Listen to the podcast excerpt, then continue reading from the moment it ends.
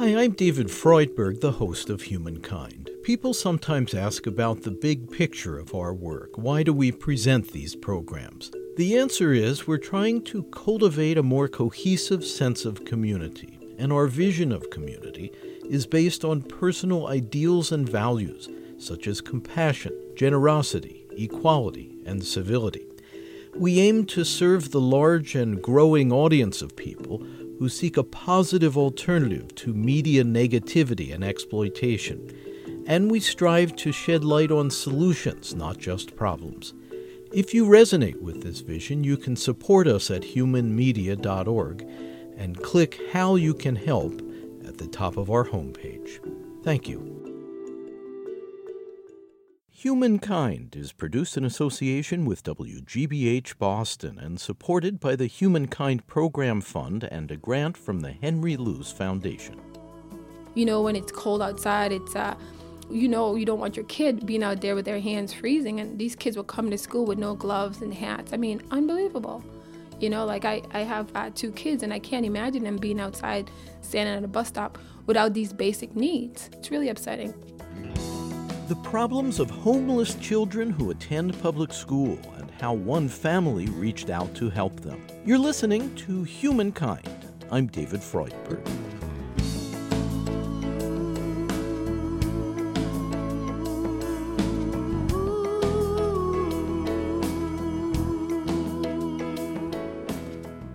A couple of years ago, Kelsey King, a bright high school student, the John D. O'Bryant School of Mathematics and Science in Boston, became sensitive to the clothes some of her fellow students would wear at school, but not in the usual sense of peer pressure to dress in the latest fashions. Okay, I have like this nice sweater on, and I see my friend who doesn't have as great clothes as I do. Like, she would wear the same thing over and over again, and it would look worn down, it'd look a little torn, and it didn't like have the best quality. So then when I saw that, I just realized that like it needs they need help and like I just wanted to address that help. The problem Kelsey was tuning into is underprivileged kids who not only can't afford good clothes, but whose families are actually homeless. About 1.5 million American young people fall into this group. It's a population that has doubled since before the Great Recession, when the housing market collapsed and families already living on the edge were driven from their homes. Mary William is a social worker who directs the Homeless Education Resource Network for the Boston Public Schools. The families that I work with, the children are primarily in shelters. Families, like I do a lot of family work, and um, if they're not in shelters, they in hotels. Like we place a lot of children in in hotels also. And we're not talking about four star hotels no. like the Ritz. Like no, we're not. The Super Eight, and you know, I right now I'm working with um, one hotel that um, only houses families who are homeless. We have hundreds of um, like children living in that particular facility. The very real challenges for homeless youth were documented in interviews for this video by the Alliance for Excellent Education. While we were at school, my parents were like literally thrown out of the home and we lost everything that we had. Like the only thing we had was like the clothes on our backs and that was it. We stayed in hotels a lot. It was like a second home to us. We stayed there um, usually sometimes months at a time living there and when we couldn't pay the bills anymore for that motel, we try to move on to another. We would usually try to find a hotel. Um, my dad would spend what little money he had on the place. You know, you don't have to be very old to understand that it's that's not the way it's supposed to be. You know, not knowing where you're going to sleep the next day, not knowing what you're going to eat for dinner. Not having a place to call my own, not knowing if I was going there at the end of the night was very hard when staying with other people also not having any belongings. When you live with other people say you get a call while you're at school and they say well you can't come back here but all your stuff is there. Your stuff is left there. I didn't want anyone to know at all you know? And it's kind of hard to show you show up to school like on a cold day just as cold as it is now outside but your clothes are still wet on your back because you had to hand wash them the night before you know? So you're freezing and people are like wondering why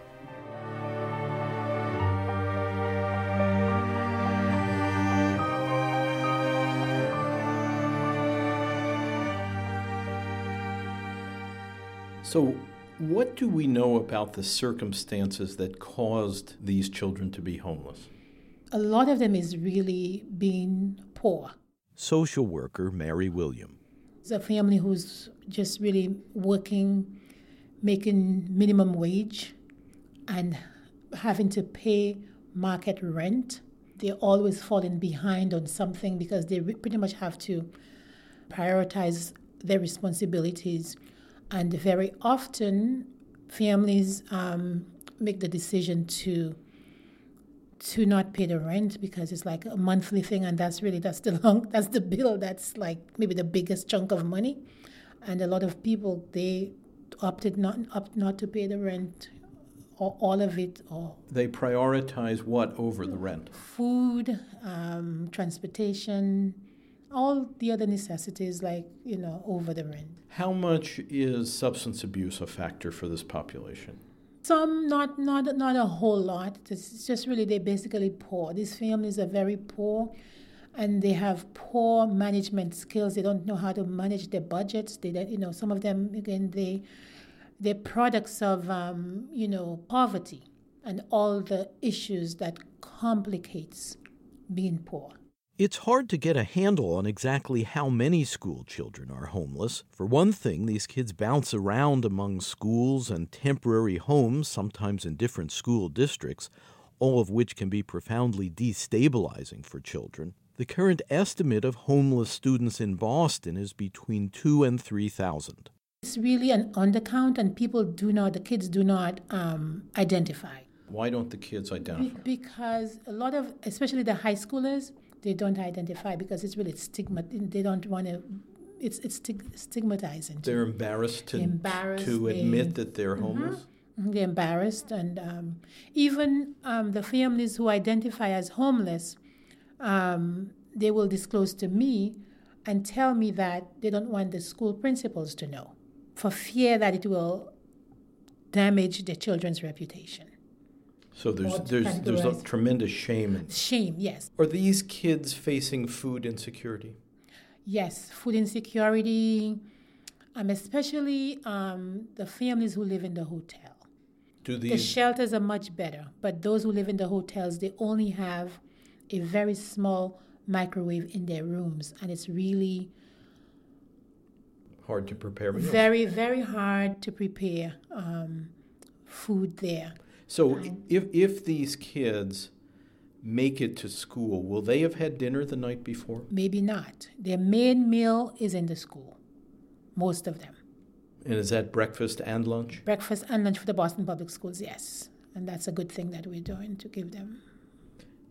How does an unreliable housing situation affect a student's academic performance?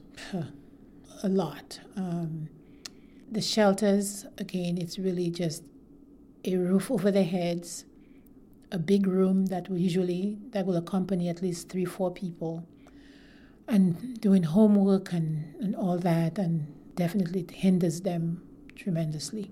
So, so it's hard for them just to complete just the to homework com- assignments. Complete their homework assignments. It's it's just getting enough sleep to to be able to be ready and be on time and be ready to learn because there are lots of issues going on at the shelters at nights and um, like what? like the last year when i had my summer program um, one of my students came and they lived in a shelter.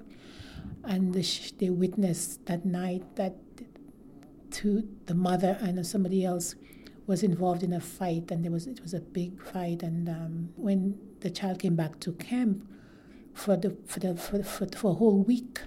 To camp. Yeah, because we do have a, a summer camp that in, in, the month of July for homeless kids. for the homeless kids, and the, the, she could not concentrate, and she, she I had to find one of my students to be to shadow her until you know she was able to to um, address the issues and be able to refocus herself.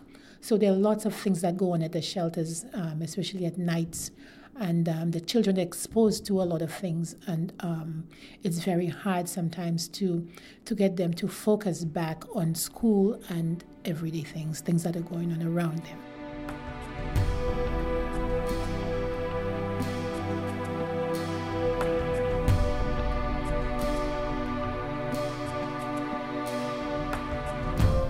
Kelsey King, the student we heard earlier who's concerned about her struggling fellow students, resides in a stable home with her mother and father in Hyde Park, a diverse neighborhood of Boston.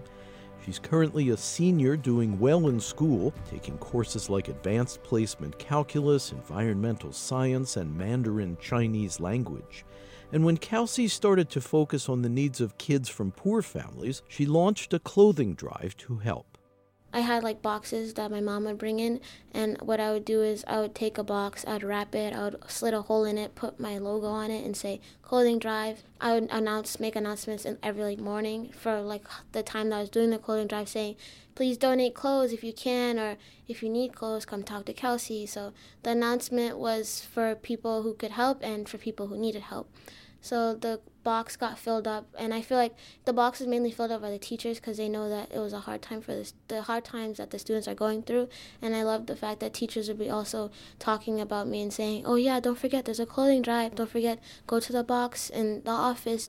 Kelsey's mom, Carlotta King, a hardworking accountant at a nearby hospital, basically surrendered her living and dining rooms at one point to the donated bags of about 1,200 pieces of clothing that were waiting to be sorted. Carlotta had a rough patch in her own youth and feels for the students her daughter is reaching out to today.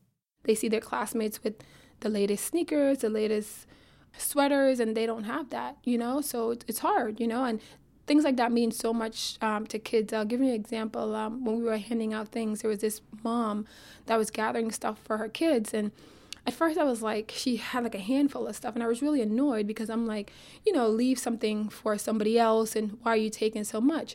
And she came to me, and you know, almost like with tears in her eyes, she was Muslim. She was like, you don't know how much this means to me she told me she had like four or five kids and you know how much the coats and stuff is helping out. And in that sense i understood. But at first when i saw it i'm like how many gloves are you going to take? How many coats are you going to take? So they were really really grateful um, for everything that they received. You know it was it, if you were there it, it, it was just, it was so overwhelming. Like i was crying the whole time i was there because it was impacting so many people that you saw. It was a really really great feeling but meeting the needs of these families has become something of an uphill battle. According to federal data, student homelessness nationwide has risen steadily since 2009, even as parts of the economy started to recover from the recession. And there's evidence that young families with young children are especially vulnerable and may be the last to regain lost ground. Well, some of them are on assistance, they're on welfare, and the money that they receive and the food stamp they receive is not enough. Um, you know, they have to balance if they have five kids, you know, who's going to get what and in what sense. And sometimes, you know, maybe the three oldest or the three youngest to get gloves, and the two um, two of them don't get it like in this lady's case you know? So it's like it's different situation. I know some of them have parents that are in drugs you know um, and they're not able to provide for them. And you know so it's, it's a lot of different situation that makes it uh, difficult for these kids to have the things that they need which is basic. Like you you know when it's cold outside it's uh, a certain degrees outside. You you know you don't want your kid being out there with their hands freezing. And these kids will come to school with no gloves and hats. I mean unbelievable you know, like I, I have uh, two kids and I can't imagine them being outside standing at a bus stop without these basic needs. But it's stuff that they can't provide for their kids, you know, and it's really, it's really, it's really upsetting. And I know a lot of the teachers and stuff like that, they help with food if a kid said they're hungry. I don't know how far that go and the quantity of it, but I know um, a lot of the kids are there, the teacher there, teachers there are really close to the kids, and if there's something that they need, they provide it for them. You know, the teachers do. The teachers do. A lot of them buy them food, and you'll come there and you'll see them eating pizza and stuff like that. And some of the kids, you can tell that they're in need because they're grabbing three or four slices. Some of the kids, it's not so obvious because, you know, this one kid kept his coat on all the time. You don't know what shirt he had on, you know, what he was wearing from day to day. So there's different ways that they disguise, you know, their needs and stuff. And the school um, at first wasn't really forthcoming with a lot of the information because the guidance counselor wanted to protect the kids. So they, um, Kelsey wanted to hand out the donations to the kids personally and let them know, like, listen, if there's a need for socks, let me know. If there's a need for jeans, let me know. But because of the privacy issue and some of the kids being embarrassed and stuff like that, the guidance counselor dealt with the kids and will come back to Kelsey and say, well, listen, you know, this kid need a pair of jeans. Are you able to provide that and stuff like that?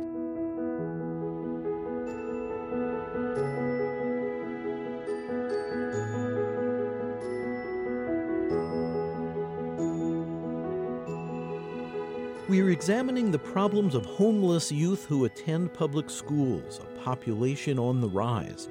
In a moment, we'll hear more from high school student Kelsey King describing her unusual approach to serving people in need.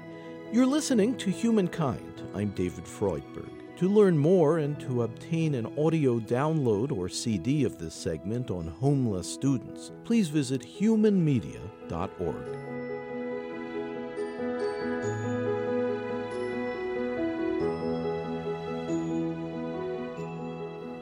Kelsey King, the senior at Boston's O'Bryant High School. The clothing drive she initiated has now spread to other schools. The way I think is like I try to put myself in my friend's shoes or other people's shoes that I know don't have a lot. And or in some cases, you you provide shoes to your friends. Yeah, and I put them like I put them in my case, and I'm like, if I saw someone who had like all these great things, like I know like my mom said that some people may see it as like, oh, she has so much, like, oh, I don't have a lot and oh she's she's doing so well off and like they won't like see me as someone that they can rely on, depend on and they only see me as like another person that's just like wealthy or doing well off and they they can't communicate or talk to me too. And I feel like in a So you don't want to feel as if they might regard you as being above them? Yeah, definitely like i don't want them to feel like i'm above them that they can't come and talk to me that they can't say something to me and express how they're doing and i want to be able to really understand them in a sense that's why i mm-hmm. also mm-hmm. Relate to them. And that's why like i feel like i don't really like shop like my mom does or like get all these new things because it's like okay i think when i go in a store i could get these new things. But then how will i be like able to relate to my friends when they say oh man i couldn't get these new jordans or like oh i really wanted them or like how oh i'm wearing these same things again. Like i just want to be able to be like oh yeah i know how you feel and like be able to connect with them more personally and be able to feel what they feel in a way and i'd like to point out that this is a middle class home, very lovely and very, very well maintained, but would not be mistaken for a mansion. No. So while you are comfortable, you're not, you know, in the 1%, but you nevertheless feel like you have enough or you have more than you need? I do feel like I have more than I need. Like, even though like I know this is not a mansion, but to me like I always viewed this as a mansion, especially when I see like my other friends' home. Like some one time I know that I went to visit one of my friends' home and like literally I just went in and there was a kitchen, her room. She had like a brother also in her room with her and there was like it was just a small little space and i'm like if they went to my house they would really think it's a mess like oh my goodness you got all this space and you can do all these different things and oh you don't even have to worry about your neighbors making noise upstairs or someone downstairs complaining about you like just thinking about that like makes me feel like I am living in a mansion like, like I am living a life that's way more than I should ever be living than compared to my other friends.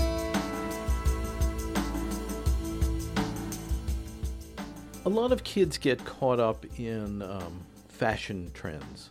I think that's kind of universal among teenagers, and come to think of it, just about everybody. I see my friends, like one of my friends, I remember he had like shoes that were like lighting up every time he walked. They changed color and stuff like that, and like everyone's like, "Oh my gosh, that's so cool!"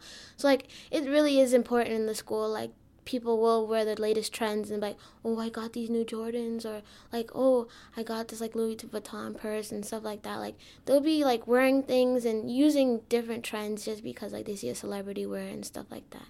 So why do you not follow that? I don't follow it because I feel like it's just broadcasting that everything that I have and like it's just like showing off in a way in like in a negative sense like oh my friends will see me like oh look at her she's wearing that again or like she's wearing these new things really? Like she just got this and like yeah like I don't want them to see me in like a negative light and like think of me as someone that's like above them. I just want to be like like one of them you know? So you're not into conspicuous consumption? No I'm not I'd like to ask you to reflect a little bit and tell me what you may have learned from doing all this. From this, I really like learned there really was like some major problems and things that like weren't made clear to me. Like I feel like beforehand I had like a clouded judgment. Like I felt like everyone basically had like a similar lifestyle like me and that things were going great for them. And then when I started the clothing drive and then when I started talking to my friends and asking me for things, I started to see like things is not as great as they seem that people are like so embarrassed sometimes or people just want to live a certain lifestyle. And want you to see them in such a great light that they'll hide the things that they don't want other people to see and that they'll hide like the fact that they're struggling and that they're having a hard time. And it really just made me aware that everyone's basically struggling and that the people who have the biggest smile or looks like they're having the be- best time of their lives are the ones that are like having the most trouble and the ones that need my help rather than like look at them and see like how they're putting on a front sometimes to like really look deep into them and see really what's going on. Do you have a spiritual life? Yeah, I do. I um, go to church on Saturdays. I'm a seven day Adventist. I don't wear like jewelry or the, I don't wear makeup and I didn't pierce my ears and different things like that because like you know you're beautiful as you are. You don't need like accessories and different things like that in order to um, show how beautiful you are to people. And would a philosophy like that be unusual among your peers? Oh yeah, it's very unusual. Like people that's another thing like people look at me and then like I'm blessed in a sense where I have clear skin, but people will like be like, "Oh, what foundation do you use?" or like they'll look at me and be like, "Oh, your skin's so nice." I'm like, "I don't I don't do anything. Like I don't add foundation. I don't like put anything on my eyebrows. I don't curl my um eyebrow, I mean my eyelashes or anything like that. Like I don't do any of those things because I feel like it just takes away from you and it takes away from how you look and like you said it like it's literally like you're putting like a mask on for people and showing them okay look this is not who i really look like but i just want you to see that this is like what i want to look like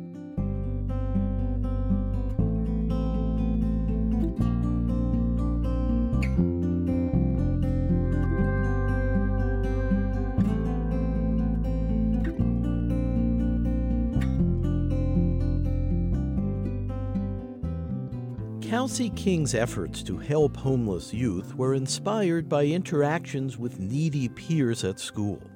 What she didn't find out until recently was that years ago her mother, Carlotta, was homeless herself for a period of eight months.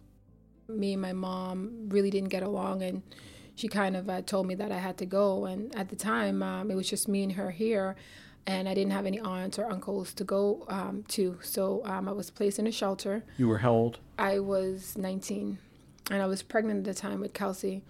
And I was placed in a shelter. I was going to school at Newbury um, full time, and I had to come home to like this really tiny room and share a space with strangers. Some of them were very violent with their other uh, spouse and stuff like that. Like I saw like a lot of things that I shouldn't have seen. Um, we had chores that we had to do even though we were pregnant and whatever.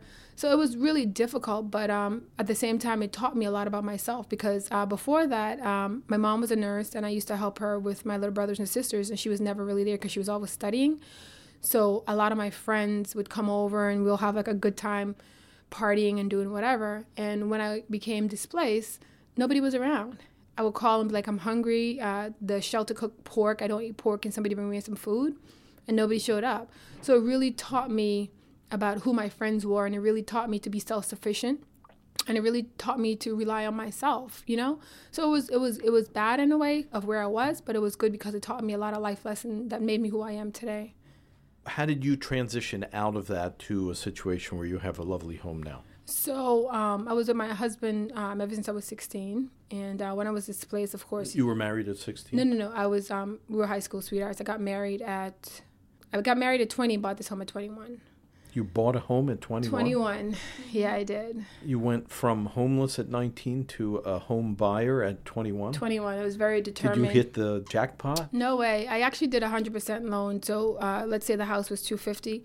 I took out 250 from the bank. So we didn't have any money to put down or anything like that. And uh, we just went full on in. Back then, before mortgage procedures were tightened following the economic meltdown, it was not uncommon for lenders to gamble on an unlikely applicant. Carlotta and her husband, who today works as a phone company installer, were able to obtain a mortgage that required no money down. Sixteen years later, they remain in that home. It has taken hard work. After I was uh, displaced, they put you um, in, a, in, a, in a, an apartment it was very dangerous. Like there were shootings and stuff all the time, and I was very nervous being around there. So it really motivated me to be in my own space and to do better for myself. So when I was there, I saved, and uh, I was able to get my home. This this home. Yes. Been a good area for you. awesome area. I have awesome neighbors. I have a family here that I never really had before, so I love it. I'm definitely seeing parallels between mother sure. and daughter here. Great personal strength and focus and determination. For sure. And um, probably not going to let a lot of things uh, stand in your way. No. I, I'm just like so proud of her and, and everything that she's accomplished because if you've seen, like, I wish I had videotaped when she picked things up and just all the work and just her going to track practice and being able to go to her recital and different things and coming home and still work on this. Like it was just really, really awesome that she chose to do this as many times as she did. So, Carlotta, what's it like for you having gone through that difficult period some years ago and now participating in a process that helps others who are in the same boat you were in? Well, it's very rewarding, first of all. Like um, when I see the gratitude of people and how pleased they are with just getting a pair of gloves or something that we might take for granted that we have access to. Like I have like about six or seven pair of gloves that I can just choose to wear whichever one with an outfit. And you see somebody that's glad for a black pair of glove or whatever. It's like it just made you like sit back and and say, wow, you know, like you, you don't realize how blessed you are sometimes. And you, you may take certain things for granted that you have four coats that you get to choose from. When you're going out the door, you can pick out a green a red, you know? So it, it really opened my eyes to what's important and it really let me see um, how in need people were, especially in her school. Like I said, I, I wasn't aware. Of, I, I actually am an alumni of that school. And when I was there, I'm sure there was problems and issues like that that could have been addressed, and I never really looked into it, you know. So I was like blinded to that. I was just trying to finish school and do what I needed to do for myself. Like more most uh, teenage kids, they just want to finish high school and get on with their life, you know. Carlotta King, along with her daughter Kelsey King, committed to helping homeless families. Social worker Mary William. We go to 10 shelters and we provide um, some guidance around tutoring for the kids and some homework help. And we also do some workshops for the parents to help them navigate schools and to and, and to um, really help them as much as, as much as we can to, to give them resources to point them right now we have a family is at the shelter and her son got um, into the boston latin school for next year which is the top ranked academic school yes. in boston and then um, you know um, we're trying to figure out what kinds of resources we could have for her. But she's r- currently at the shelter wow. and very disenfranchised. But somehow her son made it to be accepted at Boston Latin.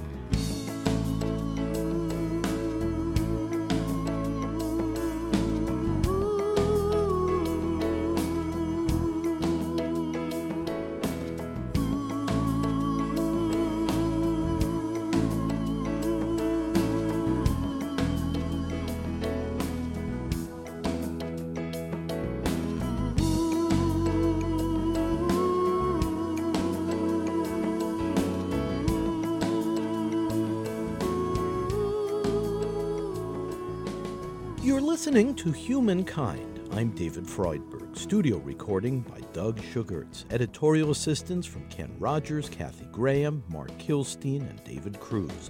Webmaster Brian K. Johnson. Special thanks to Tony Buck.